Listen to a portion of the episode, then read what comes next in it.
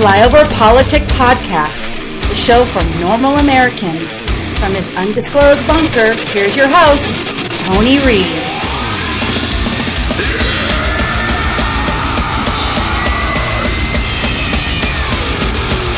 And welcome back to Flyover Politic Podcast. Been a while, huh? Been a little bit. Good old break. A lot of stupid happened. It's the 20th of November, year of our Lord 2017, and I'm back from my one week vacation. Very enjoyable, very relaxing. So much so, it'll be segment two of this show. That's how good it was. Gonna do a short show today. Uh, not really much uh, has changed since we left. A lot of stupid. We'll hit it a little bit, and then we're going to go into the history of Thanksgiving, news and social media nuggets, and some funny lighter fare. So this will be a lighter than usual. There'll be no MFers. There's no assholes of the day. No, not got a lot. Save that for after Thanksgiving. Give thanks, give thanks, and be nice today. And while I do it, I want to thank you, the listener. 500 listens over the break. Robert Gordon was the top listen. He is a new listener, and he listened to five different episodes. So saith SoundCloud. Now remember, when I say 500 listens, it's probably more. I never really know because SoundCloud only feeds what you do off SoundCloud. It doesn't always feed the apps. How do I know that? I when I download it to check for errors, I, I it never acknowledges where I live. So uh, some of the apps do not come through. Germany was the top country, 350 listens. Wow. Donka Shane, Germany. Top city, I'm going to screw it up, Isny im Allgäu. I-S-N-Y-I-M-A-L-L-G-U-A-U, excuse me. Then it was Hamburg. Other countries, uh, U.S. was the second, uh, England, Marshall Islands, Austria, New Mexico, Netherlands. Wow. We are going uh, global, and I surely appreciate it. Um, there is a guy uh, in Mexico. I know who he is. It was only one listener, uh, three different episodes. Not going to say his name out there because I don't really announce names of people I know. Could be bad for him, but uh, I hope you enjoyed the Packer jersey sent to you seven years ago. We met seven years ago at a trade show. Great guy. Uh, in the U.S., there's 150 listens. Uh, top cities: uh, Mount Pleasant, South Carolina; Woodbridge, Virginia; Mountain View, California; Washington D.C., Nashville, Tennessee. Uh, was that's pretty cool. Willich, Germany; Whitehall, Pennsylvania; Ashburn, Virginia; Cadiz, Kentucky. One of my favorite places. News, uh, Newburyport, Massachusetts. We did a sh- segment on that. Uh, they're the top city ones. Uh, Germany. West Wiesling, Westling. Hopefully, I'm saying that right. London Shield, Ludwigsburg, Mount Juliet, Tennessee, Greensville, Wisconsin, Tel- Tellico Plains, Texas. I do not know where that is. Uh, and Knoxville. So, to all of you, I say thank you so much. I'm not so arrogant to believe that you listen because you like the show. I'm sure some people are listening because they hate everything I'm saying and that's coming. You hate the words coming out of my mouth, but I still appreciate you listening, even if you disagree. I know I listen to a lot of podcasts. I don't agree with a single thing they say, but that makes it entertaining because sometimes when we listen to the same stuff that we already think, not as fun. So, um, let's get in to our tweets of the day.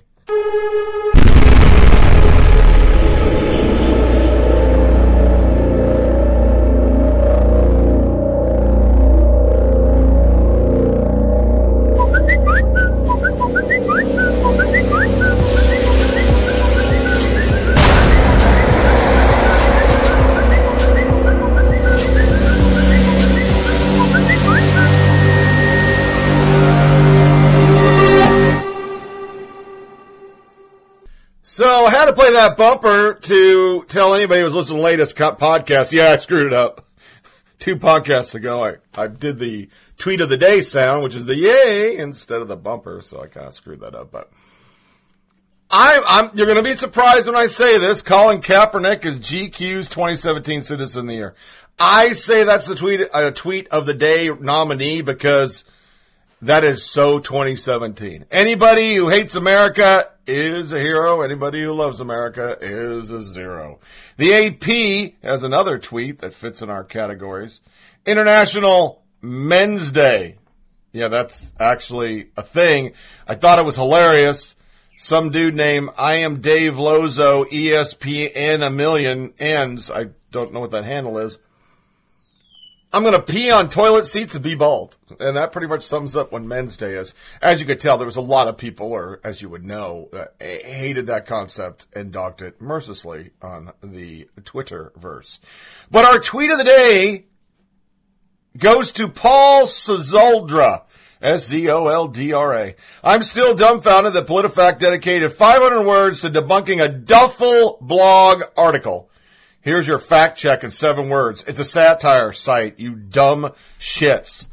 This is what they did. Army Sergeant Bo Bergdahl, held for about five years by Taliban after disappearing in Afghanistan, has taken off again, this time during his own court proceedings, says Duffel Bo Bergdahl wanted off during court martial, said, uh, said the October headline in Duffel Blog. Here's the accurate backstory.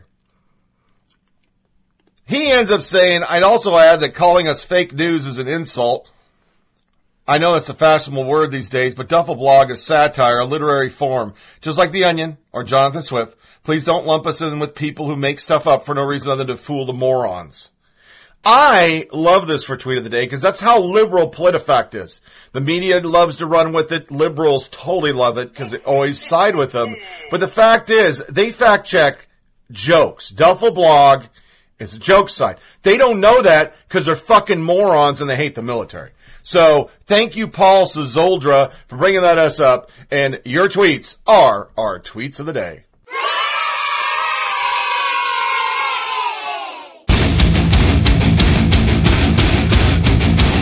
Hey, tweet of the day! Our hate tweets are plentiful. Chelsea Manning, uh, which I like to call Bradley Manning when he was a soldier, because that's what he should be remembered for, being a fucking traitor. Want to support veterans? Stop sending us overseas to kill or be killed for your nationalist fairy tales. We can do better. We got this Veterans Day. Michael Frost sums up my sentiments. Maybe you want to sit out Veterans Day, leave it to people who aren't traitors of the country they swore to defend. And I want all you liberals out there to remember, you called him a traitor until he became a girl. Then Obama pardoned him because he was on the same team now. Before he was just a shitty soldier that you guys didn't like. So, yeah. Just remember that. The Obama administration called him a traitor. Not conservatives, not Trump. Google is a beautiful thing. Use it. Another hate tweet, uh, stop saying Christmas. Priest warns Christians to abandon the word. Inside this article that was linked to it, Father Desmond O'Donnell said Christmas of all denominations should realize that at Christmas and Easter, Christians of all denominations should realize that Christmas and Easter no longer has any sacred meaning. We lost Christmas just like we lost Easter and should abandon the word completely. We need to let it go. It's already been hijacked we just need to recognize and accept that. I am simply asking the pe- space be preserved for believers for whom Christmas has nothing to do with Christmas and reindeer. Um, I totally disagree. I think it's bullshit and that's why I put it in our hate tweets which is just a few. If you hear a lot of ho ho hoing, I have an injured dog, so my better half is going to be blowing up my phone every two seconds to find out if he's alive, if he's dying. She's freaking out. He got snatched by one of the big ones. He's going to live. I'm not being cold and callous, but he's going to live. He's not dying, but you know how, you know, I'm no different when my, my dogs or cats are injured. I, I guess I'm not talking, but it, just excuse the blowups. I can't shut it off because then she'll get mad. Got to leave it on. So we go into hypocrisy without a bump. I, I just want you to know this is going to be plentiful with craziness in re- reference to um, sexual harassment. Understand, back in the day, when I was a drill, there was a guy raping people in uh, Fort Leonard Missouri, and they started a 1 800 number. People came out from the 50s and the 60s talking about drill sergeants that raped them, sexually assaulted them, what have you. And I think it's apropos that that's no different than it is now. A lot of people are coming out because they see it. They have the guts now to get out there and talk about it. But as you'll see with liberals, everybody is to be believed. The victim is to be believed when it's regarding conservatives and conservatives only. And we'll see that in a second. But up front, Russell Simmons and Brett Ratner face new allegations. Remember, they're big Trump haters. Um, they thought the pussy grab was fucking horrible. Writer for Lena Dunham's Girls accused of rape of then 17 year old actress Aurora Perrineau. According to the Wrap, the alleged rape happened in 2012 when actress Aurora Perrineau was only 17. Actress Aurora Perrineau has gone to police accused Girls writer and executive producer Murray Miller of raping her in 2012 when she was 17 years old. Perrineau has appeared in Jennifer Lawrence's Passengers as and is the daughter of Lost actor Harold Perrineau told the Wrap she filled a report with the West Hollywood Sheriff Station on Friday. They obtained the results of polygraph tests Perrineau said she pa- passed in September, in which she detailed her ac- accusations. But understand, lead them Dunham out the back. Things women do to lie about. Things women do lie about. What they ate for lunch. Things women don't lie about. Rape.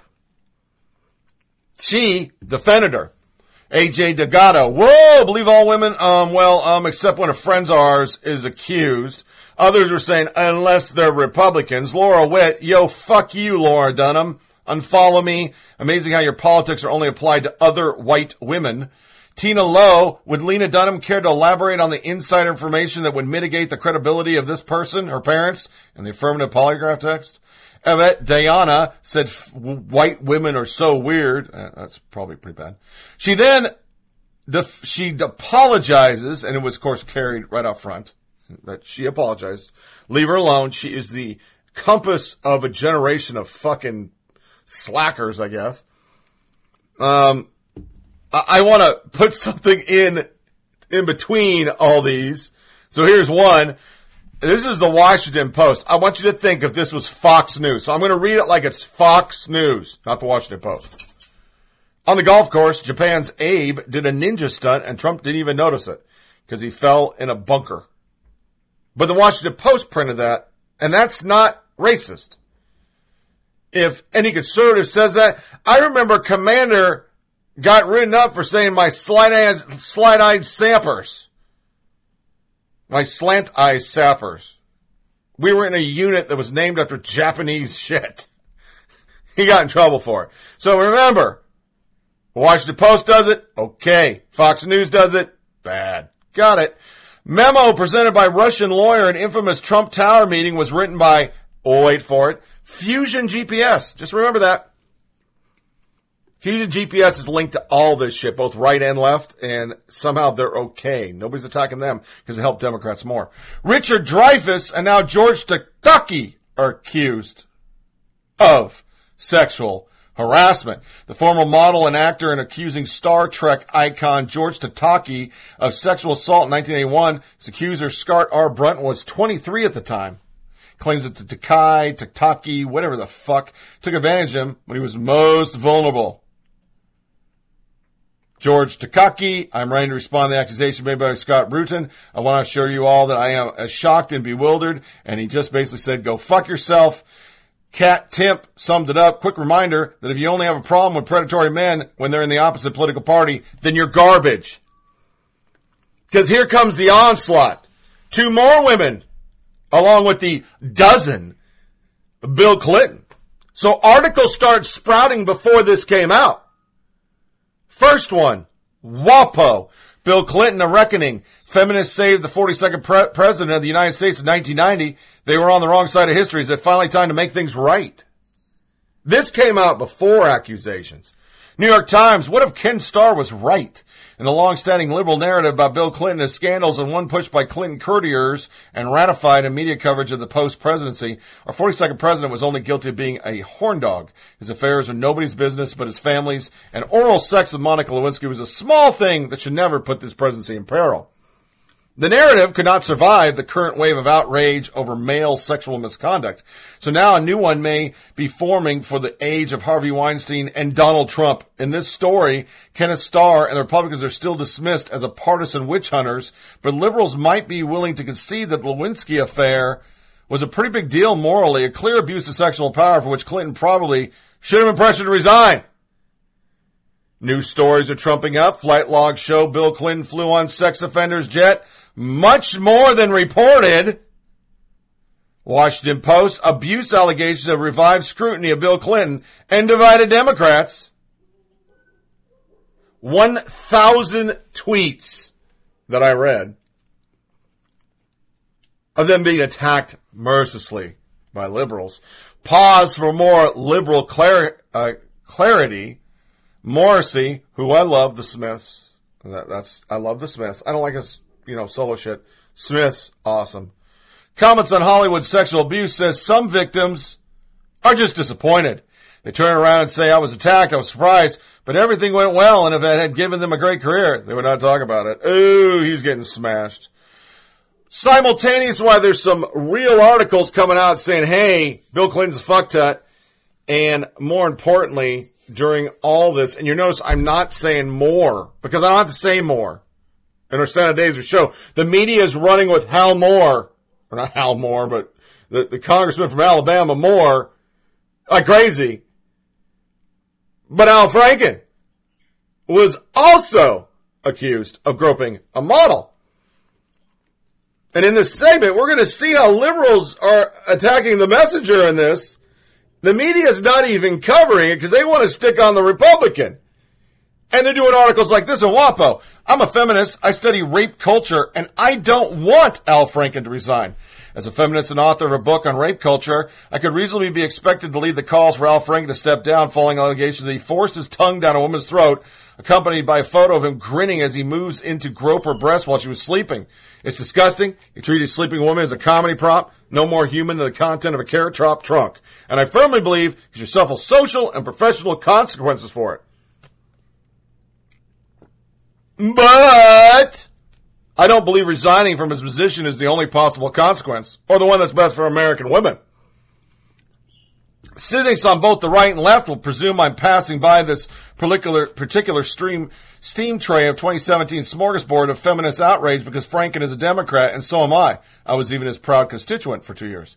In the most superficial sense, this is true, but it's meaningless to say it because I am a Democrat without asking why I am a Democrat.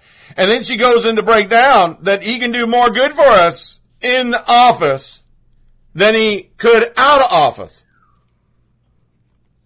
It's a fancy way of saying he's a Democrat. And, this is just one of many, my friends, because when a Republican does it, the, the accuser and, and, and getting into the Alabama case, there is so much proof this girl's a Democrat, worked for a Democrat. There's a lot of people standing up saying it ain't true. I'm not going to shame her because we don't know. But in Al Franken's case, just like when a terrorist blows some shit up, or an Antifa member kills somebody or beats the shit out of them, or in the case of Hodgkinson, walking around with a assassination list, well, he's on our team. Here's Howard Fineman. Yeah you can expect what I'm about to read. I've watched Al Franken unfairly bracketed with accused serial sexual predator. He and I have been family friends for decades. As a comic, he could be crude. He went too far and apologized, but he's not predatory. Adores his wife and family. As a lifelong champion of women's rights. Oh, he's done so much, but fuck, it doesn't matter. He stuck his tongue down somebody's throat without asking if it was okay. Ed Whelan. That Al Franken has not been predatory on the occasion that you've been with him doesn't mean squat. Republican Chris Rock, if you thought the liberal media would take Al Franken's sexual assault allegations seriously, you thought wrong. Just like we've gone down the road. Russian interference in the election, no proof. Uranium One, she paid for the dossier. Oh, that's just bullshit. That's right wing conspiracy shit. That's just distraction.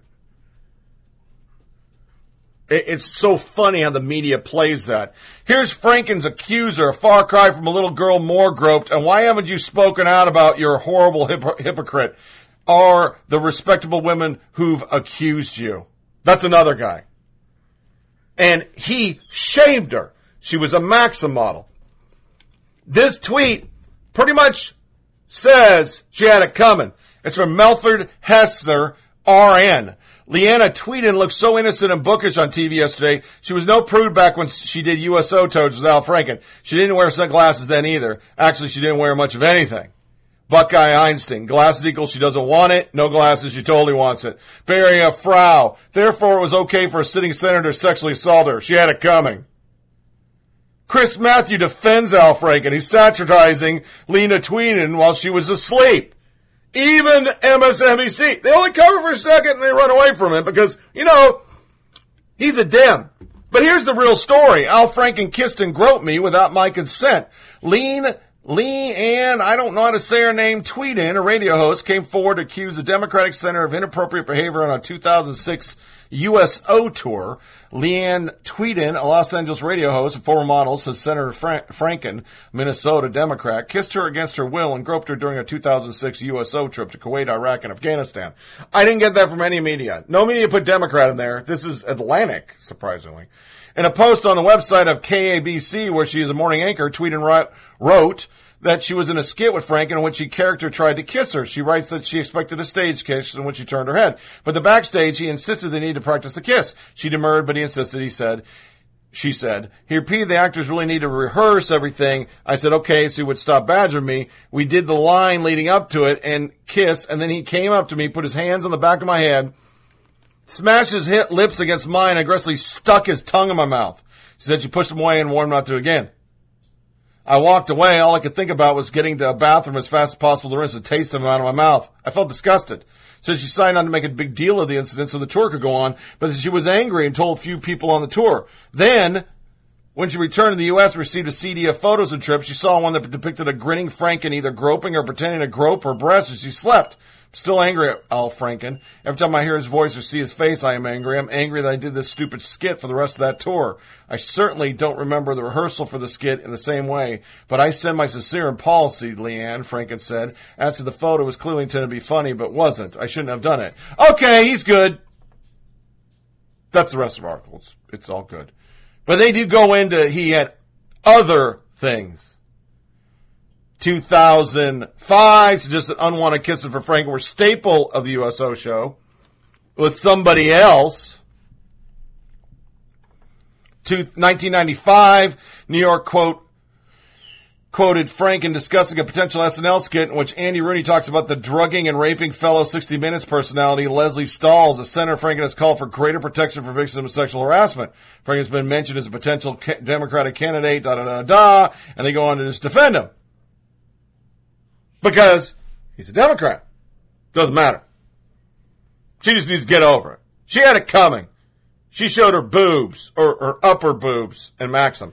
That that to me is not surprising. A lot of conservatives are surprised, but uh, liberals are hypocrites. It's always been that way. I mean, Clinton is a key case. But there are people out there trying to do the right thing. CNN, this is of course Tapper only, Senators on Gillibrand remarks that Clinton should have resigned over the Lewinsky affair. I don't think at this moment our goal is to look back. Our goal is to go forward. And our goal is to understand we have a real crisis in the country. And then he went on to no taxes. Sister Soldier. No, sorry, Sister told ya. In which Senator Sanders skates around the Bill Clinton question by making it this about abortion and birth control. Joe S. You can grope in her ass as long as you support abortion. And that's a true statement. Something in between all this craziness. Washington Post imagines what if Hillary had won with two alternate timelines? I want you to remember when Al Gore lost, we didn't do this. When freaking Romney lost, we didn't do this. Oh, but we're doing this now.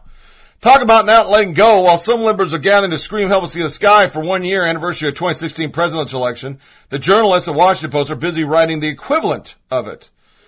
Amazingly, the Post published two alternate histories in 24 hours. Writers Ben Terris, Dak, Dan Zak, Monica Hesse, and Amy Singer. It took four people to write this. What if Election Day 2016 had gone a little differently? What if a freak snowstorm across the Rust Belt had kept rural Trump voters from polls? What if Russia had read its psycho da- PSYOP data wrong and pivoted resources to Snapchat? What if James Comey had taken a closer look at those emails in late October? They fantasize, what if all these happened? What if Clinton had won? Let's pretend. The entire include bizarre attempts at humor, such as Carrie Fisher is still alive. The four journalists speculated on inauguration day President Hillary Rodham took oath and headband and pants, pantsuit. Hey, it was rainy, and what does she care what you think anymore? That night, Lin-Manuel Miranda brought the house down with a freestyle rap at her first inaugural ball, while new White House co-chief strategist Toast of Town, Robbie Mook, and Donna Brazile set Twitter fire with exuberant choreographed dance. Following day, dozens descended on the mall for the men's march. Three fistfights broke out over who forgot to secure a rally permit. It all coincides with major shakeup at Fox News. New York Times has taken advantage of the post-election news lull to ramp up its investigation on Bill O'Reilly, who was forced out by early December. Fox then rebuilt its lineup around its new highest paid star, Megyn Kelly, two-hour show, in which debuted January 23rd, fillets the new president every night for record-breaking viewership. Tagline, hey, she's a woman, so you can't say it's sexist. Some of it's meant to funny. Other entries drip with the typical liberal journalist disdain. Then, in WAPO, we had, well, would all this be happening with Hillary as president? And they have a whole article breaking down that, uh, pretty much because of Trump, women feel so helpless, they're finally saying liberals are fucking predators. Mm-hmm deep buried in it. In the case of Franken, the president has been happily tweeting. They blame him. Ivanka Trump said no reason to doubt the victim's account in the Moore case, but she doesn't feel the same about her dad's accusers. Are liberals who now say Bill should have resigned because they want to clear the deck to better go after President Trump think that sex may be a more effective weapon than Russia to bring him down? It's easy to turn on the Clintons these days and treat them as collateral damage the way the Clintons treated all the women who got tangled up with Bill. Once more, politics is clouding the issue of sexual harassment, but hopefully this public trial, which is bringing to the dock men on both sides of the aisle, is too momentous to diminish my, by politics. As Senator Franken accuser Leanna Tweeden of Los, Age, Los Angeles radio newscaster told CNN's Jake Tapper, when you're sexually assaulted, it doesn't matter if you're a Republican or a Democrat. The affiliation doesn't matter, right? That's not, she quickly concluded, the point here. But it is. Because this article in itself, the way it's written on both sides the aisle, there's one more. There's accusations at Trump, no proof. There's all sorts of pro- Trump on Bill Clinton. All sorts of proof. There's all sorts of liberals going down from Kevin Spacey to Russell Simmons to Weinstein to Franken. It's everywhere. Reporters. They're all liberal, WAPO. But we're too busy hating Trump. Another diversion this week. Journalism, psych, journalism with a question mark. Cyclist who flipped off President Motorcade. Oh yeah! She was on Megyn Kelly. So she went for a bike ride near her Virginia home and wound up becoming a viral sensation. Her picture splashed across Twitter, Facebook, national and international newspapers and websites. Why? Because Julie Briskman decided on a whim to give the bird to President Trump's passing motorcade. Briskman, Briskman was head of social media for Akima LLC, but she says she was forced to resign for what she did on her private time. Joining me now to talk about it, Julie Briskman. Julie, thank you for being here. Thank you so much for having me. So you live in Sterling, Virginia, which I is do. a beautiful country, and there goes President Trump's motorcade. And what inspired you in the moment to communicate with him in that manner? Well, all my frustration about this administration just welled up inside me. Um, and I started thinking about all the things that I think are going wrong right now in our country. And that was the only way I had to give him the message that I wanted to give him. You didn't, you didn't like make eye contact, right? You know, it wasn't Not like with moment. him. No, I didn't see him. I made eye contact with a Secret Service person and I made eye contact with another gentleman who was looking out the window. The window was rolled down in that car. And, and how did it feel? It felt great. actually, I don't think anyone's asked me that question before, but it actually felt great. You know, I was like, I got to tell him, hopefully got to tell him how I really feel. I'm sure he's heard about it now. I don't know. So when, when did you first realize someone had photographed you? I guess it was a member of the press pool. Yes. Uh, somebody had photographed you and posted it. Um, a friend of mine tweeted me, or sorry, texted me on Sunday morning and said, I'm so proud of you. Um, that was a great picture. And I thought, what is she talking about? And she sent me a link to a uh, group Facebook page of a political action group in Loudoun County who had posted, which one of you did this? Okay. And I said, well, it was me, ha ha ha. And I thought that would be the end of it. That was not the end of it. No, that was not the end of it. That was the beginning of a. I mean, seriously, it's gotten international coverage now Yes. because it's. I mean, to me, it speaks uniquely to what America's all about. You you can do that. Like that. That's the beauty of a free society. Whether you love President Trump or hate him, you are allowed to tell the president how you feel about him, whether it's President Obama or President Trump. That's one of our core ideals. However, you got fired. you were forced to resign Yes. because of it. Why? Um, they cited the social media policy of the company, saying that my um, action was obscene, and my basically my content on my social media was obscene. Because you you posted the photo on your Twitter and Facebook page. I posted it on my Facebook cover photo, and I posted it on my Twitter um, profile picture and my cover photo on Twitter. she was proud of it. She was like, "Yeah, that was me." That's okay. But on Twitter, I never said it was me. And I only said it was me on my cover photo on Facebook when somebody asked. So this and is what neither they said. account has Akima. Let me ask you. Oh, sorry, Akima. Okay, so Akima, they did not respond to our request for response response to Juli's story, but they they have a statement on the on the website um, about a code of conduct. There, this is how it reads: Akima expects its employees, officers, and directors to exercise good judgment and maintain high ethical standards in all activities which affect Akima.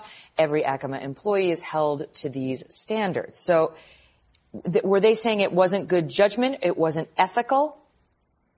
No, I, I- don't recall that being said. Has anybody else ever done was, anything they obscene? said I was disrespectful. Um, and that's one of the core tenets of the company is being respectful to everybody. Mm-hmm. Have they? Ha, has anybody else at the company, to your knowledge, ever done anything "quote unquote" obscene? Yes, and that's in large part why I'm sitting here today. I really wasn't going to talk about this until I remembered the fellow that um, I actually flagged to the company that he had written very obscene things in someone else's conversation on Facebook. Someone messaged us on our Facebook, and I caught the message and I brought it to the attention of the executives of the company. Did he get fired? No. He did not get fired.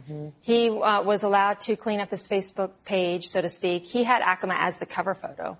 He had Akima listed three times. Uh, Unlike you, As an employee. who did not draw that association. no, I did not at all. I have it on LinkedIn, which I consider my professional face. Um, so no, he was not fired. Were you prepared to take it down if they if they wanted you to? I might have done that. I mean, I initially went to HR and and told them about this because Yeah, you flagged it. I did because another employer was already getting threatening emails and bogus reviews on her Facebook page. And I hadn't really gone public yet, right? So I think there might have been an opportunity. Mm-hmm. What do I you don't think know. about it, Juli? Because it's like I, I, legally they may have had the right to fire you, assuming they treat all their employees the same. Right. Um, but do you think it's the right thing? The right thing in America? Right. Legal and right aren't always the same thing, are they? Right? They're, they really aren't. Mm-hmm. right. Um, and so, uh, I, I lost what you asked me. I'm so you think sorry. it was right? I mean, no, do I don't feel- think it was right. I mean, they, they clearly treated me differently. It was not equal application of their social media policy. Do you regret doing it? I don't regret doing it. No, no. I think we have a big problem in this country. Um, Thank you. Well, I know you're the mother of two children. I am. What message do you think you've communicated to them here? I think I've communicated to them to use their voice when they can and, and how they can when they have the opportunity to use their voice. Sometimes the voice has a little salty language associated with it, or the finger does. Uh, it depends on which one you choose. Right. I mean, this one, this probably wouldn't have gotten you as much trouble. You could have gone with the thumb not. for future Right. reference. Right. That didn't come to mind. Sorry. Great to see you. Thank you so much. Thank you for being here. so much. So I want you to think for a second of somebody. F- okay, rodeo clown. That's. I, I'll just cut to the chase. Rodeo clown.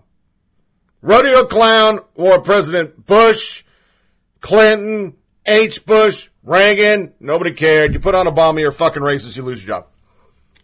This lady flips off the motorcade and is now a national celebrity. You fucking hypocrites. Other hypocrites. Brian Stelter seems to said that Maria, Maria Bartiromo blocked him on Twitter. So upset, he took it to public complained, and so did Joy Reid. I've always had a cordial relationship Maria, Bartiromo. I can only assume that this tweet obs- observation is why she suddenly blocked me. Joy Reid, not sure what's happening with Maria. She was always been conservative, but was a tough GOP debate questioner and seemed like a traditional tax, tax cut-a-thon. She's gone full-on Hannity style Trump cultist. God bless Texas says, are you kidding? Maria Bartiromo is amazing. She gets middle class economics and understands how we get back to being a more powerful country. I know it's not really something that MSDNC or CNN are striving to learn, but you should really learn. Knowledge is power. Back to harassment. Guess who just got accused of sexual harassment? We covered his podcast. He blocked me on Twitter. I didn't do a whole tweetathon about how horrible it is. It's pretty obvious. Brian Stelter's blocked me. Joy Reid's blocked me. There's nobody. That's the whole hypocrisy in it. You don't let anybody say anything to you. You block him. Somebody blocks you. Oh, you motherfucker. Well, this toad, who is a uber shill, total Democrat, New York Times reporter, yeah, Glenn Thrush. Inappropriate sexual advances. Laura McGann has come forward, and four, three other women. There's four women. One such incident with the woman back with Thrush in her apartment and not having much clothes on. An impassioned note, some Washington journalists I spoke to say it rings hollow given Thrush's own behavior with one woman in the industry. Thrush told McGann that he apologized to any woman who felt uncomfortable in my presence and for any situation where I might behave inappropriately. He'll be back on the job within a week. Wait. Oh, we're not going to play the bumper. Here's the stats of the day because they pretty much sum it up. Let's get some other ones. NFL seats are still fucking empty as shit. It was week 11.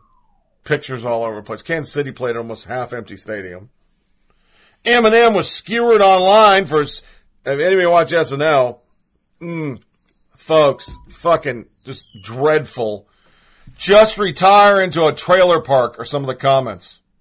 Detroit native delivered a, re- a, rendition of his latest single, Walk on Water, before integrating elements from his old songs. Many suggest the veteran rapper has lost his touch and rely on past glories to win. The Lose Yourself hitmaker scooped his ninth Best Hip Hop Award at MTV Europe Music Award earlier this month, but the everybody out there says he fucking blows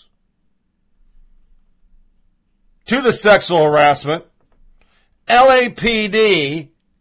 See, I like doing other stuff to kind of take me off track because if I just drilled all this in one segment, you'd all puke. Dozens of cases tied to Hollywood. Harvey Weinstein, during all his shit, literally, literally, hired 91 people to make people shut up about his sexcapades.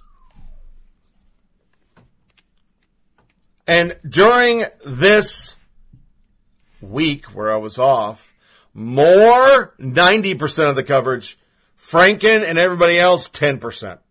That's what the Nets have been doing. 90% of their time has been on one Alabama politician. While all that I read you happened. Lena Dunham covered down on him. All these people saying Al Franken's a great guy, regardless that he stuck tongue down people's throats and pretended to grab boobs like a child and he's a U.S. Senator who barely won the first time.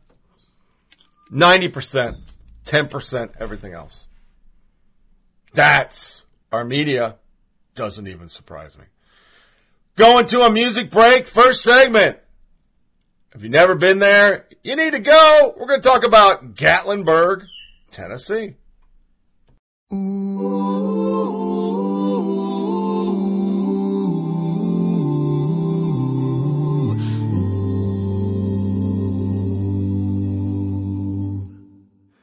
I'm dreaming of a white Christmas just like the ones I used to know.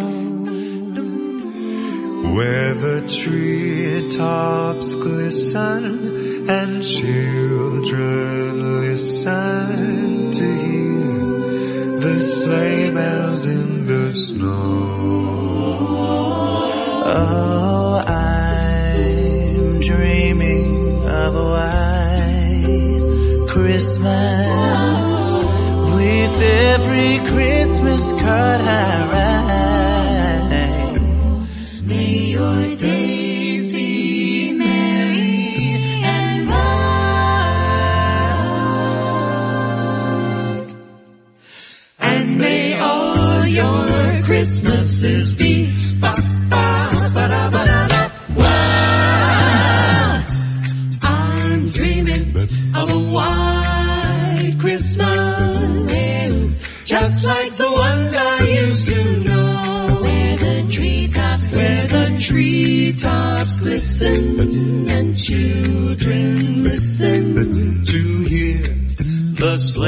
In the snow.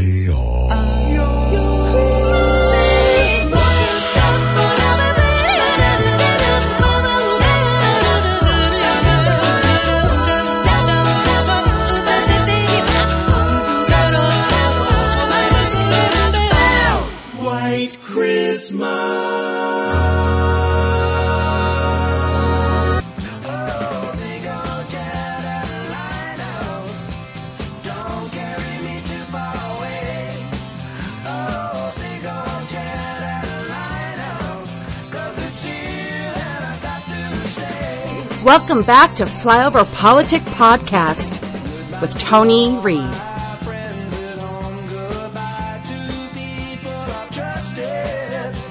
You know something, uh, and maybe it's the southern accent that reminds me of this, but uh, I think we are, in, and we've seen we've seen some of this in the press. There was a story in the Atlantic called "Bill Clinton: A Reckoning." Uh, Chris Hayes uh, said something the other day, uh, and other people have. Um, but the accusers uh, of Bill Clinton back in the '90s uh, were never given the credence and uh, treated with the same respect uh, that these women are being treated. Uh, and I think that there is something to be said about how society has evolved since then.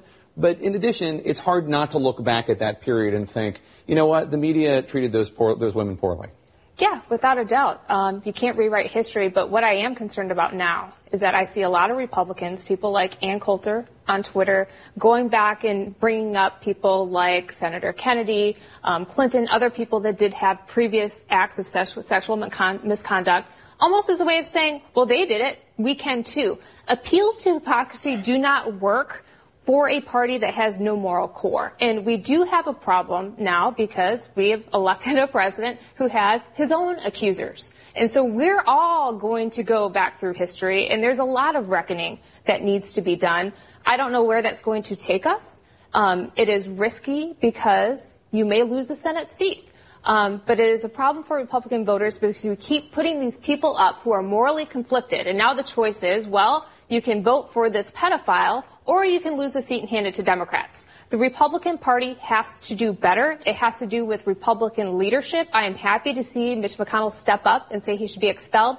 We need to, we need I was nervous to come out about it. This doesn't make me feel good. Everybody goes, "Oh, you're so strong. You're going to feel so great talking about it." I still have a knot in my stomach. This is, you know, this isn't some like, "Oh yeah, I'm going to do it and I feel great about it." Uh, It's you know, difficult. it's difficult to do. it is hard. Of course it is. Tell me why. Tell me You why. know? Tell me it's why. I, I don't doubt you at all, but tell me why it's hard. Because I mean, first of all, it's it's a it's a this is. I think it's just um, important for people to hear. Yeah, there you go. That's why people don't come I forward. there, Right. It's why do you think there are people that haven't talked? There's still a lot of people that haven't told their stories, and there, you know, in, in the case of Roy Moore, there are people that 40 years later that are reluctantly coming out about it. I mean, it's it's embarrassing, it's humiliating. There are still people I've looked on Twitter that are still blaming me for it. I'm like, you look at the picture, I'm asleep, and they're still somehow it's my fault. Right. Really? I still sort of have that knot in my stomach, and you know, I don't. I don't feel like, yay, it feels great coming out and talking about it. I mean, I still feel, you know, kind of sick about it. You know, it's not a feel good thing. I, I still feel sort of embarrassed about it. You know, it's, um, You don't need know, me to say this, but ob- obviously there's nothing, you did nothing to be embarrassed about. I mean, I, you, I know you know that intellectually. Uh, there's nothing you did that should be, you should be embarrassed about. Um, how, are you holding up? You have a, you have a, a loving husband, you have a support network there. Are you doing okay? I just want to go home and I have, I have a two year old and a four year old and I just want to hug my babies and my husband. That's all. You know, it's just been, I've been up since two o'clock in the morning, California time. I haven't eaten anything. I have like cotton mouth. I don't know if you can tell. I feel like my teeth are sticking to my gums. You know, I'm okay. I'm holding up. You know, I just, um, it's been nonstop. That's all. I'm okay. Thank you. I'm all right. The world that you're making for your children, for your two-year-old and for your four-year-old, you realize that you are making it better for them. I don't know the genders of your children, but it actually doesn't even matter. I have a boy If- and a girl. Okay, well, but it's but both of them need to be impacted by this, right? Not just the girl. You know, you always.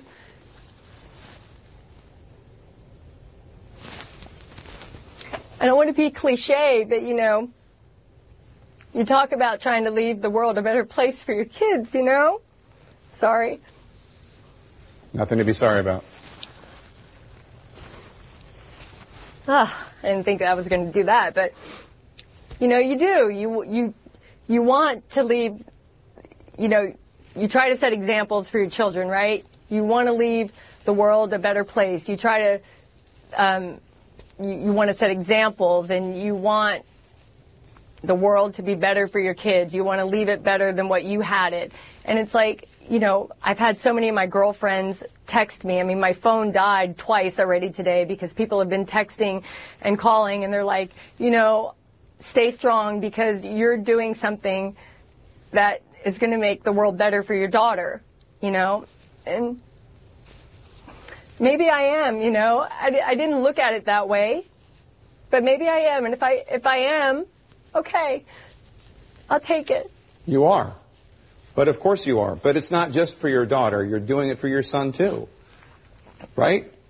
Because Right. he doesn't, because you, don't want yeah. him to grow up and either misbehave or, uh, Right. you know, have women friends or, or family members who are affected that way. Because obviously what you're doing is making the world a better place because you're bringing awareness in a very public and I, I know you don't feel it, but very brave way. All right, uh, yeah, you're like, okay, I thought we are talking about Gatlinburg, but I, I'm going scriptless today because I didn't have time to put a script together, and I had two sound bites. That is uh, Tapper basically talking about how horrible the Clinton accusers were treated in an interview with Tweeden. And I, I just want to say there's one reporter on CNN he was actually covering everything. Uh, now granted, he's going to cover more more because he doesn't have a choice. He's on CNN, but I thought that was a class act considering our media landscape. So I'm gonna play a couple sound bites in this, but I, just want to tell you if you've never been to the Smoky Mountains in Tennessee during fall, um, I suggest you pack your bags and head on out there. So to understand what we did, um, for us, it's about a five hour drive with the time change, about five and a half hours. Um, we stayed night one at the inn at Christmas Place. It's by, it's in Pigeon Forge next to Dollywood and it's a Christmas hotel. Um, I was going to play just the clock in here, but it's kind of silly. They do have a, a, uh, cuckoo clock that is, um, two stories high.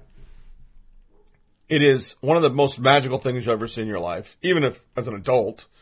and it has chimes, bells, Santa, the whole nine yards.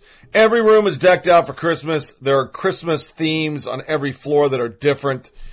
It was pretty damn cool. I mean, it- my wife is not a Christmas person, but most Ricky Tick. She became Christmified when we got there. From there, we went out the next day, went to 20 different antique stores. I would say five would be, you know, out of four stars, four stars. The rest were twos and ones. It's hit and miss. Everything is overpriced because it's a tourist trap, just like anywhere else in the world. You're gonna you're gonna run into your tourist traps. We then went to a Tanger Mall. Anybody has a Tanger Mall, you know what's there, and we we did some shopping. I got some Brooks Brothers stuff. It was you know like your Coach purse for guys, discounted.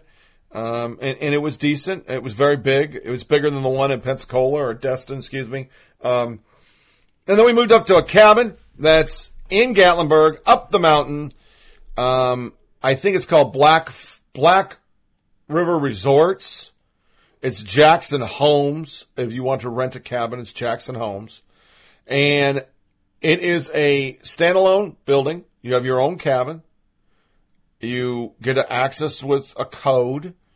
Um, in ours, we had a, a, a one bedroom, very large one bedroom with a hot tub, a jacuzzi built in, a loft, two bathrooms, and the view out the front porch, which is the length of the house, was to die for because you just have an unobstructed view of the mountains. They've cut all the trees so you could see it. So every cabin you're in, you get a view of the mountains. They made sure you do. Um, little hairy for women because you're basically uh, half the house is on earth, the other half is suspended over a hill. Uh, you know, shortened with huge lumber, and you know you're not going to fall over, but it, it is a little creepy at first when you look at it. So peaceful. Um, I went to bed at 9:30 the first night, and I didn't wake up until 6.30 the next day. The next day I didn't wake up till 7 o'clock morning. And that's the latest I've slept in, in, in decades. Probably decades. Um, we did absolutely nothing. Day two, three, nothing. Day four, we went to the Christmas in the Smoking Show.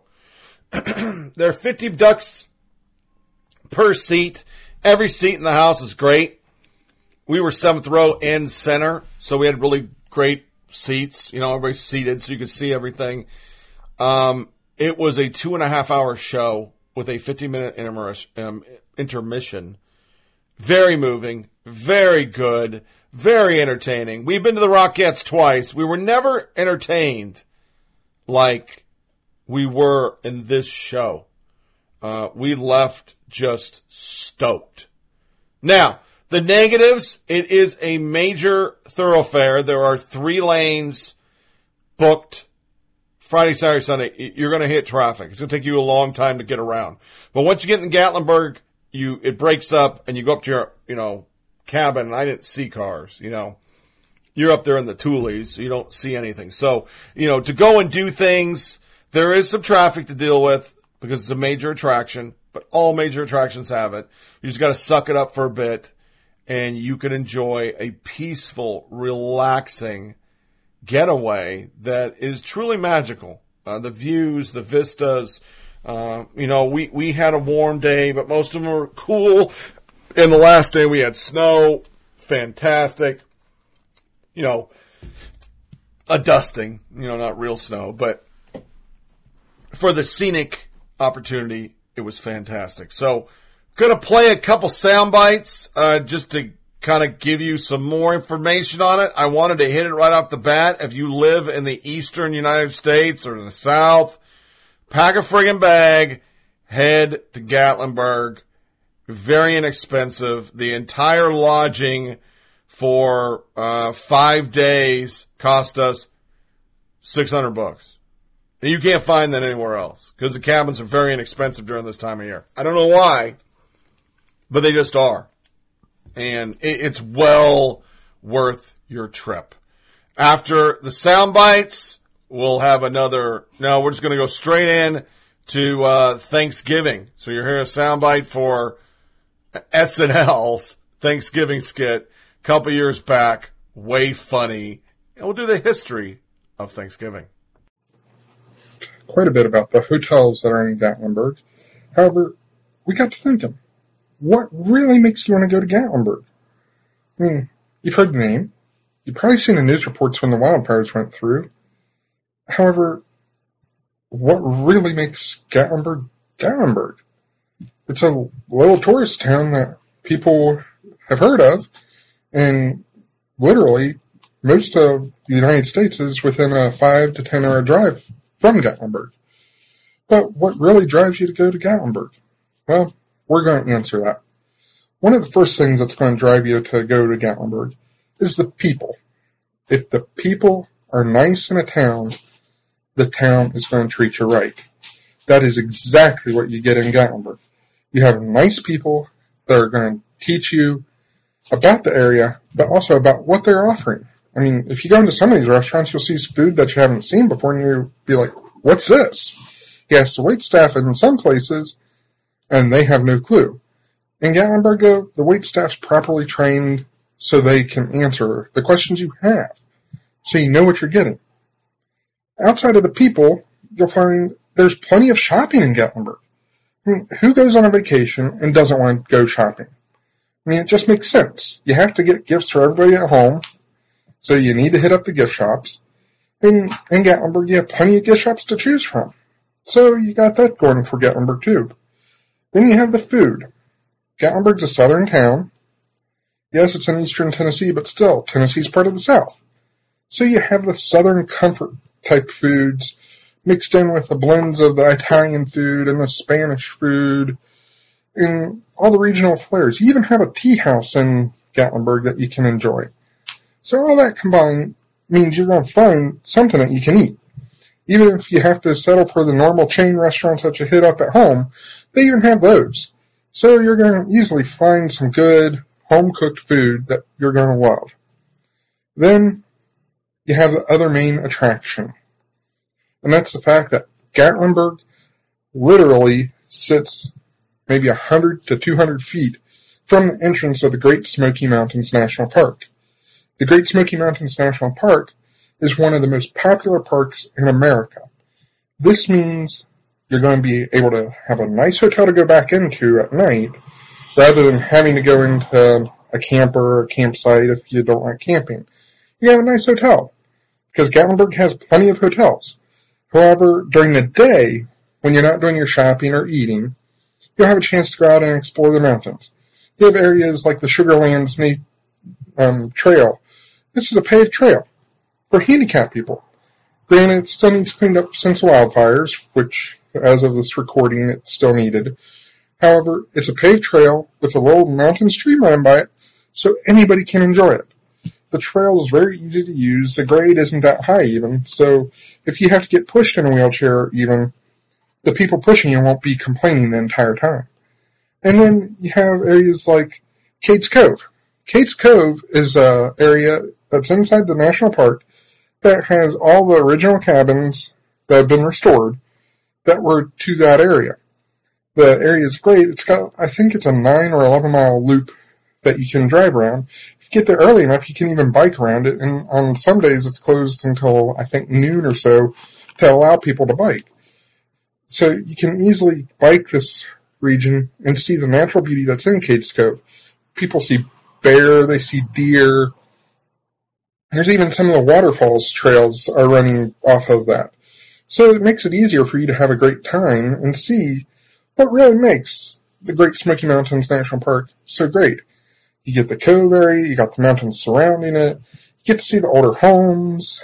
Most of them are log cabins. You get to see how they lived and you basically get to even explore a old grist mill, but not where it originally was, but it's close enough that you're able to see how the flour was ground. And they do sell the flour at the gift shop, so it's easy enough for you to get something that you can remember and even use. And I do have to tell you, the flour is some of the best that I've used because it is stone ground. But then on top of that, you can go up Newfound Gap Road to Newfound Gap and walk part of the Appalachian Trail which runs through that region. Then if you want to go to the highest point in Tennessee, you just go up to Cades Cove. Yeah, it's a little bit of a walk, and for some people it can be a little strenuous going up to the top of the lookout tower. But let me tell you, it is well worth it. So when somebody asks you what makes you want to go to Gatlinburg, it's the people, the restaurants, the hotels that are so close to the national park. You have a nice, comfortable bed to lay down on after spending all day in the mountains, and then on top of it all, it's the fact that in Gatlinburg you're able to get away from it all, and if you want to, go into the Smokies. But either way, Gatlinburg is a great destination for you to go. Jessica with PigeonForge.com. Welcome to Pigeon Forge. Pigeon Forge, Tennessee, in the Great Smoky Mountains, is the ideal vacation destination for year-round family fun. The twinkling lights of Winterfest and the bright blooms of Springfest, summer's long sunny days, and autumn's brilliant foliage offer something for everyone of every age throughout the year. From parades to rod runs and festivals, there's always an opportunity for enjoyment just around the corner in Pigeon Forge. With year-round events and its beautiful Smoky Mountain scenery, a Pigeon Forge getaway is your chance to treat your senses and relax your soul. Whether you're retreating to a luxury cabin or checking into a Parkway hotel in the center of the action, Pigeon Forge has the accommodation for you. From go-karts to history to good old-fashioned family fun, come explore my Smoky Mountain home at pigeonforge.com.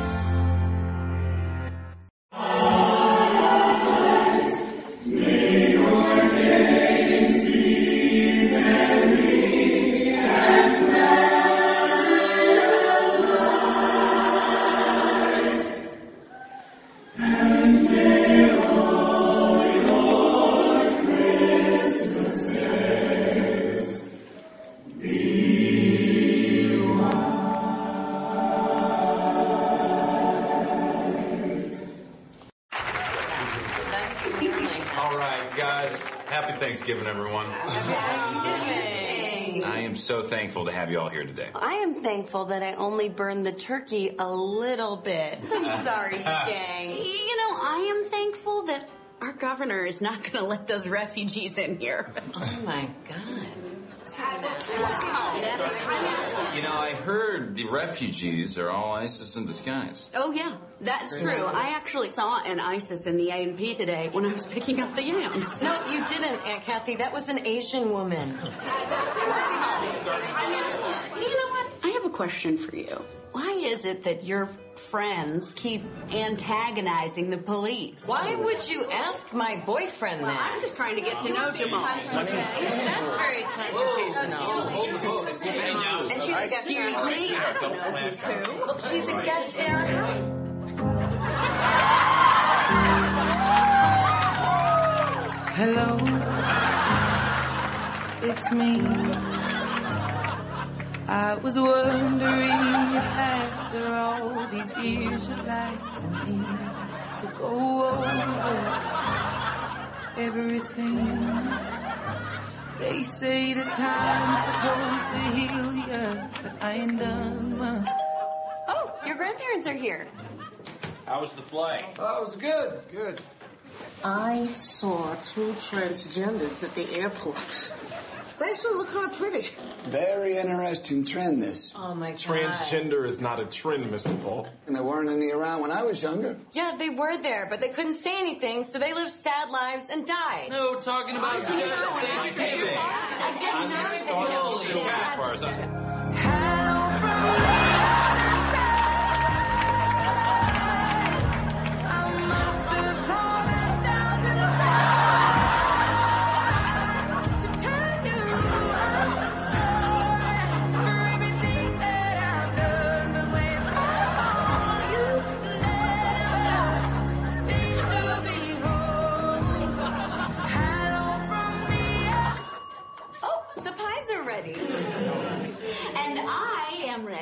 to vote for Ben Carson. You are such a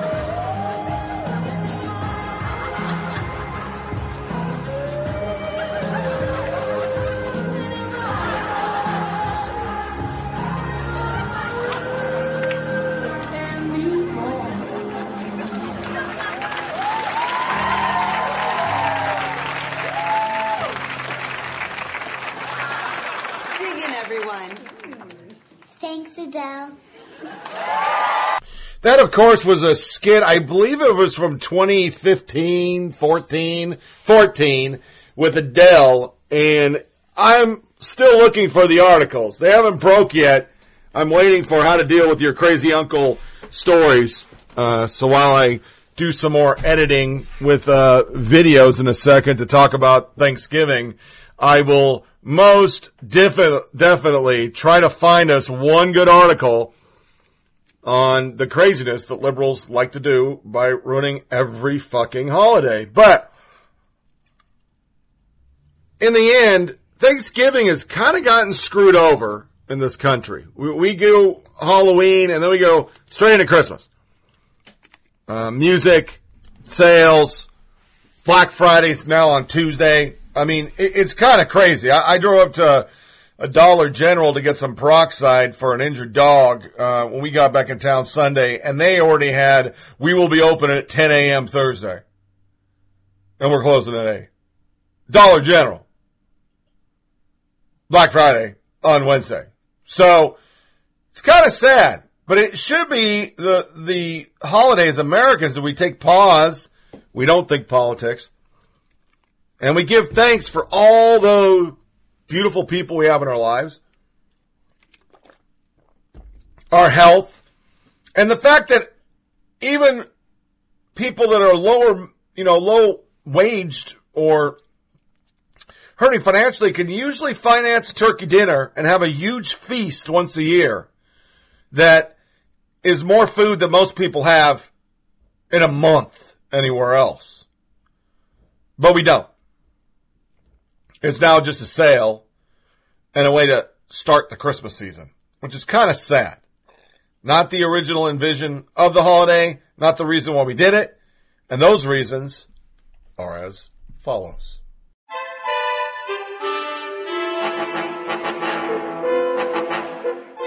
The story of the first Thanksgiving. Around 400 years ago, many people in England were unhappy because their king would not let them pray to God as they liked. The king said they must use the same prayers that he did, and if they refused, they were persecuted, imprisoned, or even killed.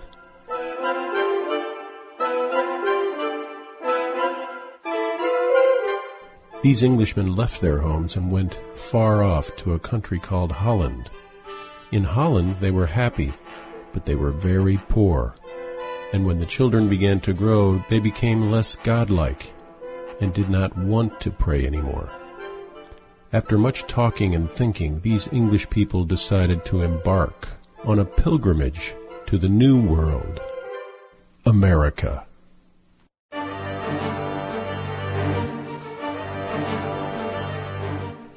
They set out on a small ship called the Mayflower to take them across the sea. There were about 100 people on board the tiny ship. It was crowded, cold, and uncomfortable. The sea was rough. They were two months sailing over the Atlantic Ocean. At last the Mayflower came in sight of land. The month was November, and it was cold. There was nothing to be seen but snow, rocks, and hard, bare ground.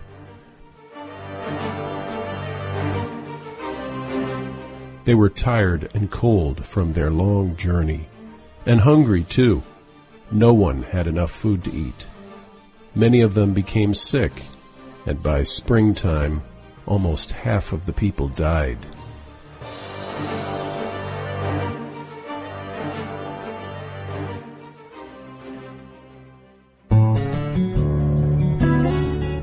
In spring, the sun shone brightly.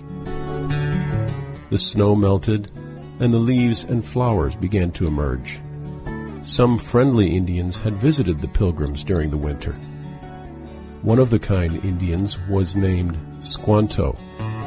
He stayed with the pilgrims and taught them how to plant their corn, peas, wheat, and barley. The summer came and the days were long and bright. The Pilgrim children were very happy in their new home, Plymouth Rock.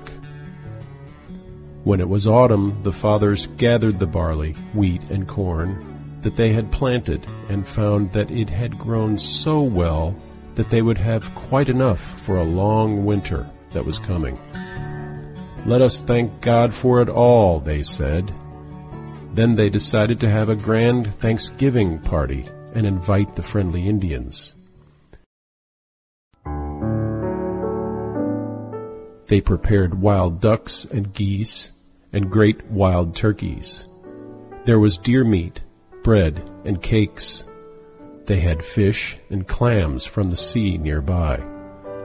The friendly Indians all came with their chief. They were dressed in deer skins, and some of them had the furry coat of a wildcat hanging on their arm.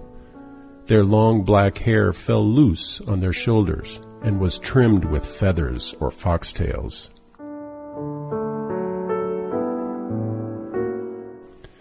Before they ate, the pilgrims and the Indians thanked God together for all his goodness.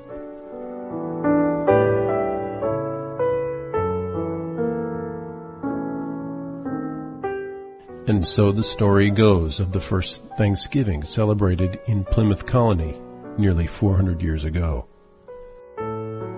As you sit down with your friends and family this Thanksgiving, remember this original tale and give thanks for all of God's abundant blessings.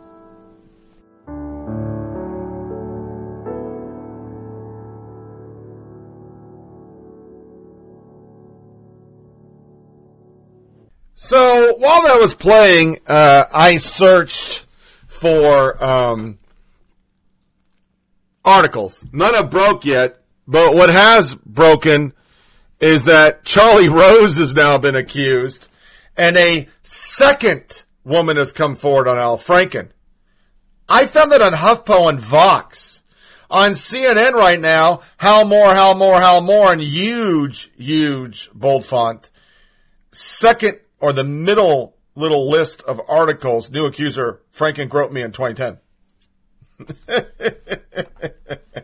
they're, not going to cover it. I, have a, two new employees, and, and they've outright just love CNN, uh, both African American, and you know they were watching it today. Even they dogged, you know, more. But at the end of the day, it was all more no Franken. So I thought that was interesting. So I, I can't find Thanksgiving stuff for this year, but I can find two from last year. They'll read the same. Seven rules for surviving Thanksgiving with your Trump loving family. My father has a Trump lawn sign, the bumper sticker and the hat and the t-shirt, make America great. Ever since he was shot at, during a robbery in his drugstore, my once liberal father's become increasingly conservative. He's a piece of shit. Blah blah blah. Set ground rules. Immediate aftermath election, I asked my father and his wife if we could avoid discussing the topic. I also asked if they might take a break from watching Fox News for at least one night. They agreed. So I decided in advance whether and how you're willing to talk politics. State your truth is number two. Well, we did have the conversation. I expressed that I fear for Trump's presidency, both for my family and the country. My father did not see the issue the same way I did, but I knew what, but I knew what I was heard, that I was heard. Number three, know when not to speak for your own sake. Four, don't litigate the past. Five, practice self-care. Stop fighting and start fighting. Maintain the relationship. That is from Forward. Over on AlterNet, eight ways to deal with your conservative relatives, Fox News talking points, and they dog Fox. One, a minimum wage will bankrupt business only for lazy people. Refugees could potentially be a member of the ISIS. Black Lives Matter is leading higher crime rate. First Muslim majority city council means Sharia. Benghazi. Bernie Sanders a communist. Obama should have pulled out of Iraq. And they list all the things and how you can argue and come up with liberal talking points that are all false. Okay. Hmm. But I guarantee by next podcast, I'll be reading another liberal diatribe on how to ruin another holiday with liberal talking points.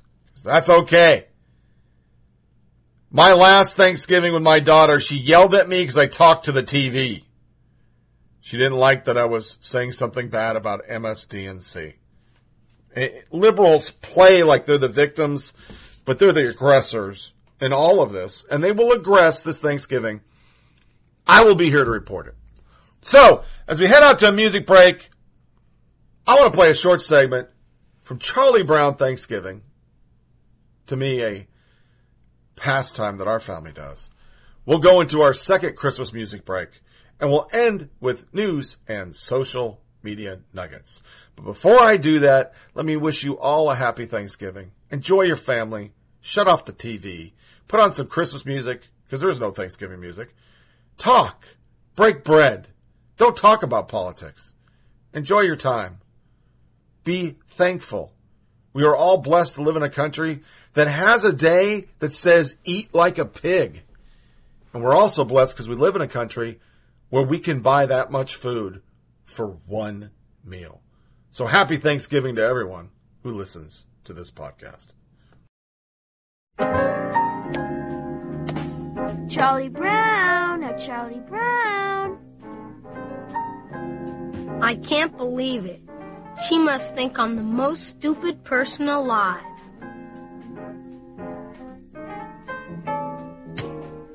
Come on, Charlie Brown. I'll hold the ball and you kick it. Hold it! Ha! You'll pull it away and I'll land flat on my back and kill myself. But Charlie Brown, it's Thanksgiving. What's that got to do with anything? Why, one of the greatest traditions we have is the Thanksgiving Day football game. And the biggest, most important tradition of all is the kicking off of the football. Is that right? Absolutely. Come on, Charlie Brown. It's a big honor for you. Well, if it's that important, a person should never turn down a big honor. Maybe I should do it.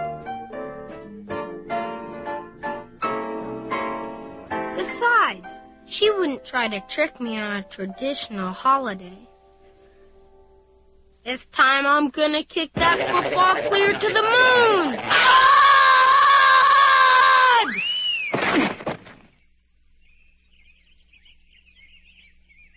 Isn't it peculiar, Charlie Brown, how some traditions just slowly fade away?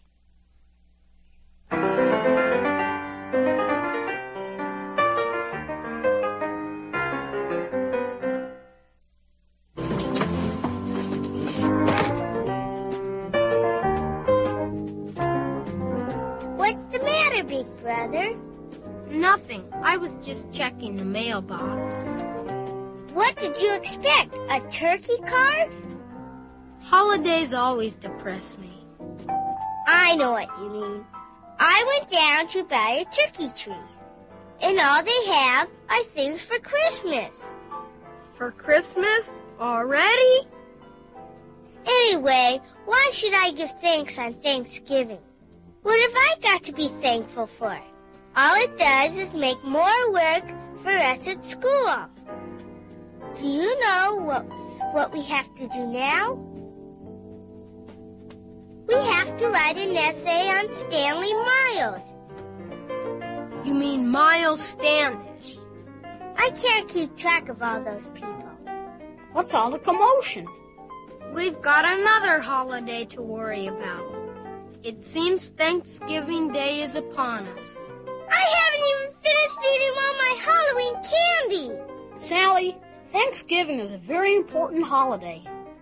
Ours was the first country in the world to make a national holiday to give thanks. Isn't he the cutest thing?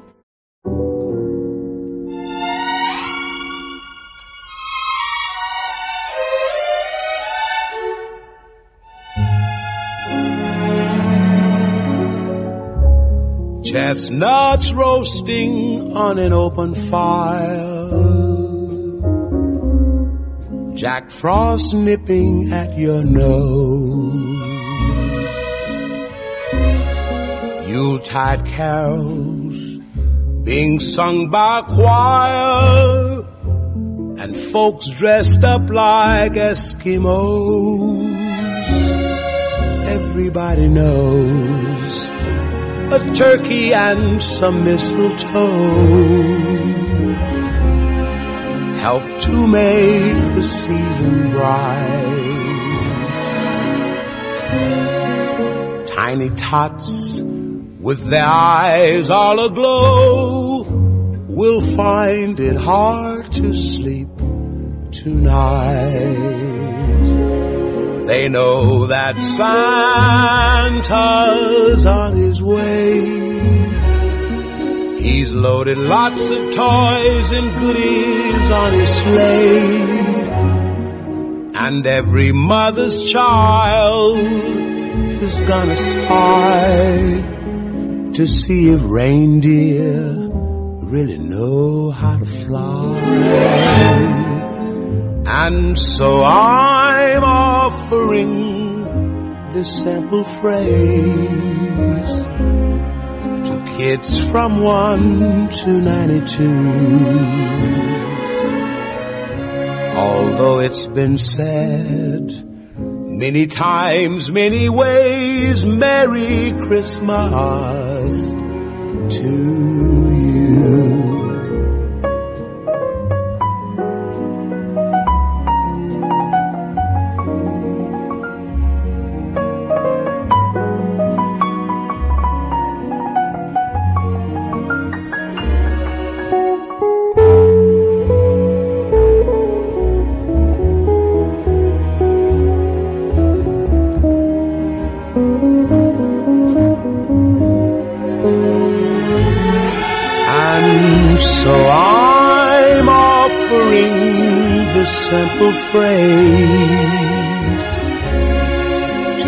Kids from 1 to 92. Although it's been said many times, many ways, Merry Christmas to Stop.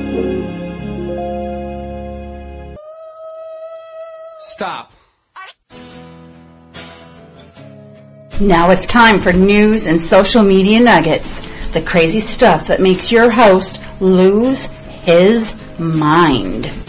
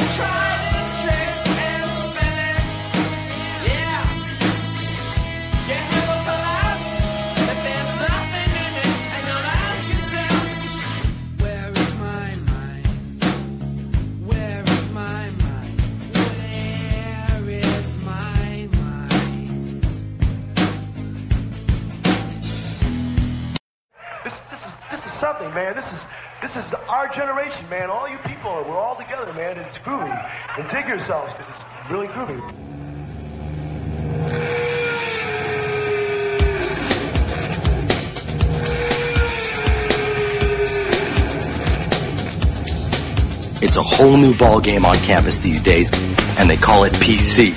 PC? Politically correct. And it's not just politics, it's everything. It's what you eat, it's what you wear, and it's what you say. If you don't watch yourself, you can get in a buttload of trouble. For instance, We have rights see too. these girls? Choose yeah. No, you don't. Those are women. You call them girls, and they'll pop your figs. Save the whales. Gays in the military now. Free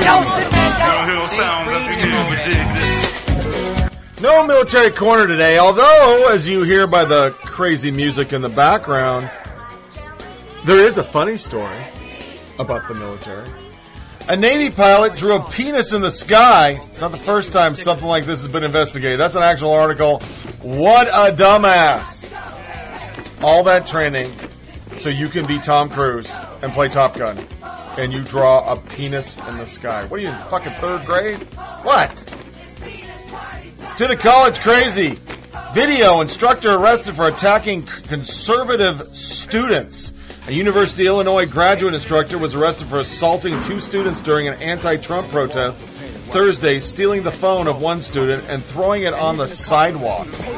Tariq Khan charged a student in a rage after one of them mocked the 39 year old by asking, Don't you have anything better to do? Don't you have kids? After accusing the student of threatening his children, Khan chased after one of them, stealing his phone and hurling it in it to the sidewalk. Hmm. And he's leading our children. That is fantastic.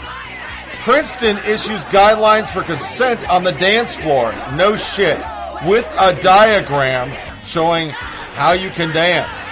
It says consent on the dance floor in anticipation of his orange and black ball. Do you want to dance? And waiting for an affirmative response. The infographic also instructs students to frequently ask whether their partner still into this. So even in a dance, yeah. What what is wrong with you people? Another one, student op-ed, outdoor clubs are too white. They basically say it's wrong to have an outdoor club because black people don't want to do it or people of color don't want to do it. They say it both ways in the article. So, um, this is my thing to those crazy people. When you have all black things, is that wrong? Because uh, it appears you have all sorts of all black. You have all black student centers, all black this. There's college campuses that are all black dorms. Is it everybody else's fault that black people don't want to go out and do this? Because I know a lot of black people that do, but if your campus doesn't, is that the white people's fault? Oh, yeah. Yeah, it is. Sure. Prominent Antifa supporting professor speaks at UC Berkeley. Surprisingly, there was no need for security. Let that sit and ruminate for a while. At another university, departments endorse Campus Antifa Network. There is the Campus Antifa Network claims it has been endorsed by at least five university departments and dozens of other organizations nationwide. One of those, University of Hawaii Department of English, was quietly removed from the list after Campus Reform contacted them. Update, Trinity University has denied that they endorse them, so I guess we're down to three. Antifa, okay. College conservatives, evil. Got it. RA claims Catholic school tried to make him promote LBTQ mixer at this college, a Catholic institution. They forced them to put flyers to push the LTB, LTBGQEIEIO cosine of 4 bullshit so that they wouldn't suffer the outrage from anti-LGBT organizations. Here's the thing, school. They don't like Christianity either. So just get over it. Fuck them. People want to go to the LBGTQEIEIO bullshit. They're going to know about it because they're gay and their gay friends told them. Another professor exposes UCLA's dirty tricks against conservatives. Interesting article. Within the article, Keith Fink, a former communication professor at the University of California, Los Angeles, recently revealed that dirty tricks that he says UCLA uses to silence conservatives on campus. Fink was terminated in June following an excellence review process that he claims was rigged against him by department chair who despised his conservative viewpoint. Yeah. We're in the midst of a modern day Red Scare where loyalty oaths have become the rule of the day and teachers must bow to diversity, equity, and inclusion gods. This is just one reported. There's probably numerous. It, it's pretty bad. Another teacher out of college arrested after she waited to have sex with students in a candlelit room. Authorities say. Not reading anymore. I just put the headline down because I want you to think what went wrong. This lady's got to be in her late 20s and she wants to bone a teenager. What went wrong? Where did you get off the train? Because you need to get back on it. He's a kid. Another disgusting article. A dying vet needed CPR. Hidden video shows a nurse laughing instead. He died. That's why the VA is so fantastic. They don't link it to the VA. They don't really say in the article where he was, but I will just say that is fucking horrible. To show how bad the times are, mental health issues cropping up as financial stress continues on farms. New study shows a lot of farmers are having mental health issues because they are struggling to make ends meet. Ancient sea monster hunted to extinction mysteriously reappears on Russian island. The remains of a stellar sea cow were found by nature reserve officials on the far-flung Commander Islands in Bering Sea. The 20-foot long beast died out in the 18th century because they were sitting targets for harpoon hunters, having no fear of humans. Ribs of the creature were found jutting out of the seashore like a fence. An eight-hour dig showed that this was a rare find of existence sea cow, once endemic to the waters of these islands between Russia and Alaska. They were found 45 vertebrae, 27 ribs, and a left scapula, and other bones on the headless creature. It is a gigantic, gigantic, huge animal. Mm. And to close out our li- our news and social media nuggets before we go into lighter fare, Sarah Silverman recounts survival-based fear she experienced after the 2016 election. It kind of straddles the fence between funny and crazy. Comedian Sarah Silverman said after President Trump won the 2016 election, she was overcome with survival-based fear that made her want to purchase guns, weapons, and canned food. In an instant, I basically became a liberal doomsday prepper, she said in her fifth episode of her show, I Love You America. And for the first time, I felt an actual kinship to the far right militia who thought Obama would end the world.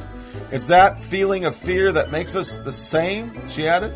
The episode was obtained by the Daily Beast and will steam on Hulu starting Thursday night. Silverman added her monologue that facts cannot change people. When we hear facts that counter our beliefs, we tend to just dig in deeper. If you told a climate change denier that humans contribute to global warming, they would say that's a lie, that's a hoax. Just like if I, if someone tells me that Obama was born in Kenya, I'll be like, that's simply not true. Now, granted, one of those facts comes from 97% of the world's top scientists. The other was like written in the bathroom wall at Golden Corral. Despite Silverman comments in the upcoming episode, Silverman used the premiere of her show last month to reach out to Trump voters, highlighting a family of Trump supporters in rural Louisiana. My hope is to connect with people while I dog them and talk poorly about anybody who did not vote for Clinton. Her very analogy of climate change denier and birther, not even the same thing. Thank you very much. And remember, Sarah Silverman and all liberals out there listening, you had truthers. Media doesn't want to talk about it. Van Jones was a truther. You had real talking heads, strategists, and Democratic politicians signing leather, letters that said that George Bush and Dick Cheney personally climbed up the World Trade Center and rigged it to be exploded. Both sides have their crazies.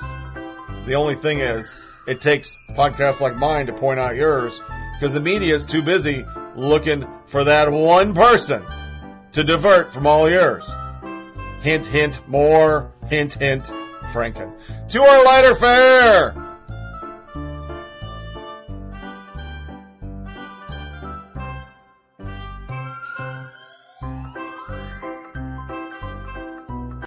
Okay, we got audio lighter fare today. Um, I think I have a trifecta. Oh yeah, I do. First one is a serious one. This is Scott Van Pelt insulting ESPN's critics. I think this is wholly f- funny. You're losing viewership at a record rate. You are literally bleeding money. You're going to lose Monday Night Football. You're going to lay off people again. So insult the people that call you liberal hacks. The second one is a message from the for the DN, from the DNC on SNL that was actually critical of them, which blew me away. And then this weekend, where we had comeback Barack, uh, they actually are losing. I mean, they're losing rest of America. They just stayed to the coast, so they had Chance the Rapper on, who me and the wife have never heard any of his music. Don't know who the fuck this idiot is. He wasn't good except in one stit, skit where he played long lost uh, Steve Harvey's son, which was kind of funny. But in the end, it, it wasn't that funny of a show. But this is pretty much the 2017 of all 2017 sound bites because this is what liberals have been doing for an entire fucking year, wishing they get Barack Obama. They don't want anybody else but Barack Obama. Enjoy again, if it were, if that's how people really felt, at some somewhere along the line, I would have inter I would have intersected with someone that felt that way and would come up and say, "Hey, you know, I really don't. I think your show sucks. And I think ESPN sucks. And I think you guys are are doomed." And okay, okay hmm. never, not once. So Yeah, I, and also I, it is funny to me because whenever I get into this topic on Twitter, I get people who say, "I don't watch ESPN anymore. Nobody watches ESPN anymore." And then I say, "Okay, so that means that you don't watch the college football playoff, Monday Night Football, the baseball playoffs, the NBA, and." And and then I, I get back. Well, no, I just mean the talk shows. Well, that's just not what I mean. ESPN is not just talk shows. They have a little of everything. So you haven't stopped watching ESPN. And then I also get a lot of. Um, I remember during the NBA Finals last year, people saying they don't watch ESPN anymore. So, oh, you don't watch NBA Finals? Like, oh, well, that's ABC. It's the same. Like, it's just. I, I think most people who are doing it just don't. I mean, you have the people who just don't like those people who don't know the business, and then you have maybe people in the business who want to see ESPN fail, and those are the ones who are putting out the narrative that ESPN is dying. When if every media company was dying the way ESPN is, we'd all be thrilled. Sure, of course. I mean, right. Uh, everything you said's true. It's like uh, boycott this, and I'm gonna.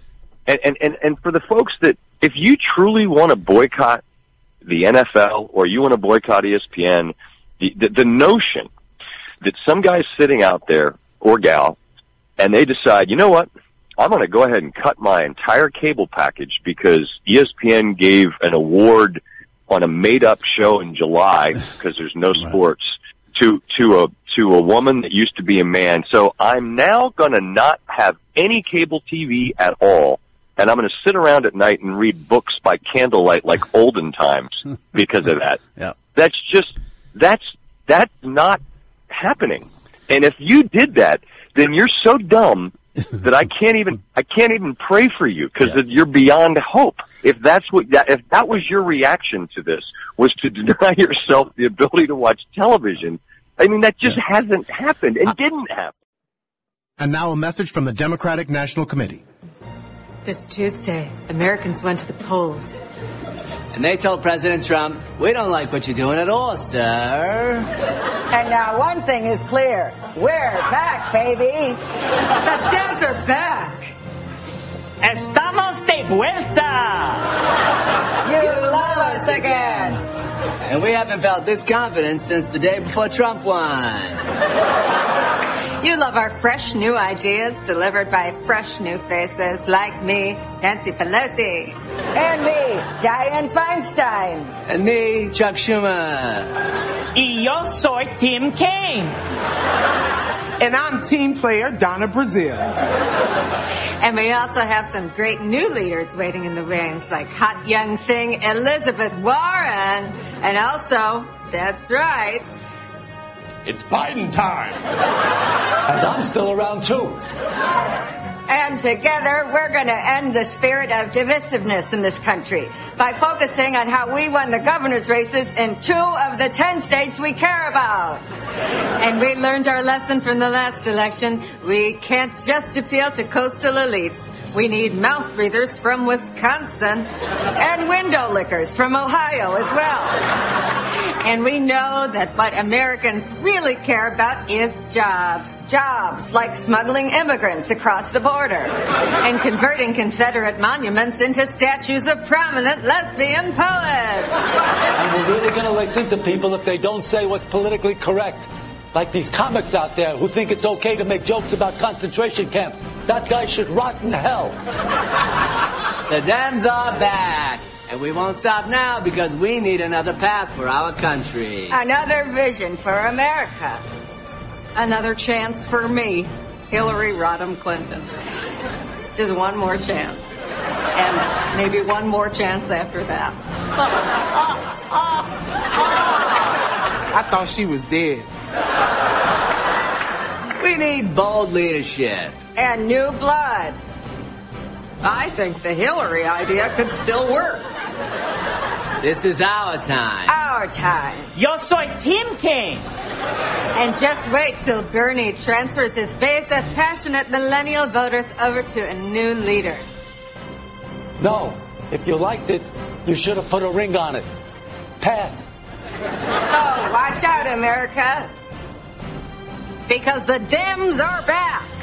We're back. We're back, baby. Cuidado, Senor Trump. Because the Dems are back. I will destroy all of this. This ad was paid for by Mark Cuban for Republican President.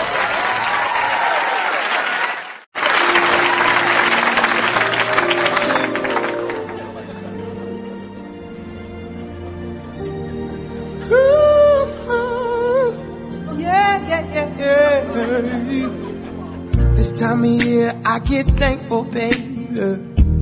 Thankful for you. But now you're gone, and I don't know what to do.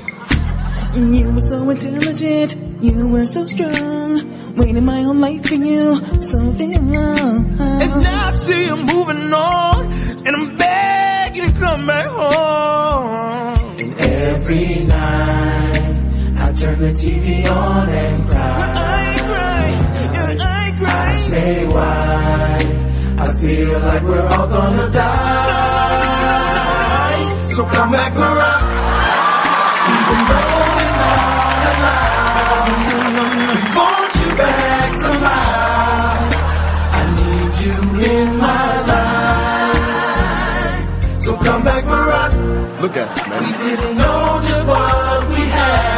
200 candles Now it. things are looking bad. Like really bad, like World War bad, like nuclear bad. Sweating through my damn So come back, Barack. I see your hand gliding, living your life.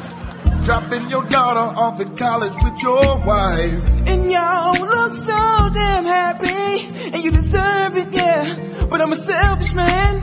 And I know there's other Democrats, more than just a few. But when I think of change, the only change I want is you. I'm in hell, dreaming about you and Michelle.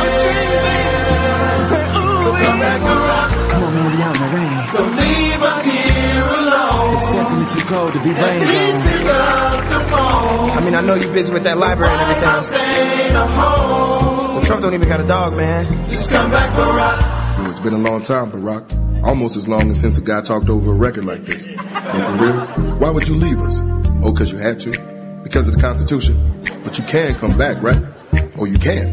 Because that would undermine the very institutions that we barely holding on to as it is? I see. I guess we stuck with this dude for a while then. Maybe you can come back and make a speech. How much would that cost? For real? Oh no, we definitely can't afford that. So I'm just getting rained on for nothing. That's interesting. Well, you enjoy your retirement, homie. Come back, Barack. Keep We need you all so bad. Super bad. 2020's looking sad. Maybe Michelle could run. Like really sad, like super sad. What the hell we gonna do sad? Let's not put Michelle through that. Come back, Barack. But if she wanted to, I vote for Joe Biden. well, what about George Clooney? I mean, that dude was Batman. That'd be cool. You know what? I don't think the three of us have the firmest grasp on government. But hey, happy Thanksgiving, everybody.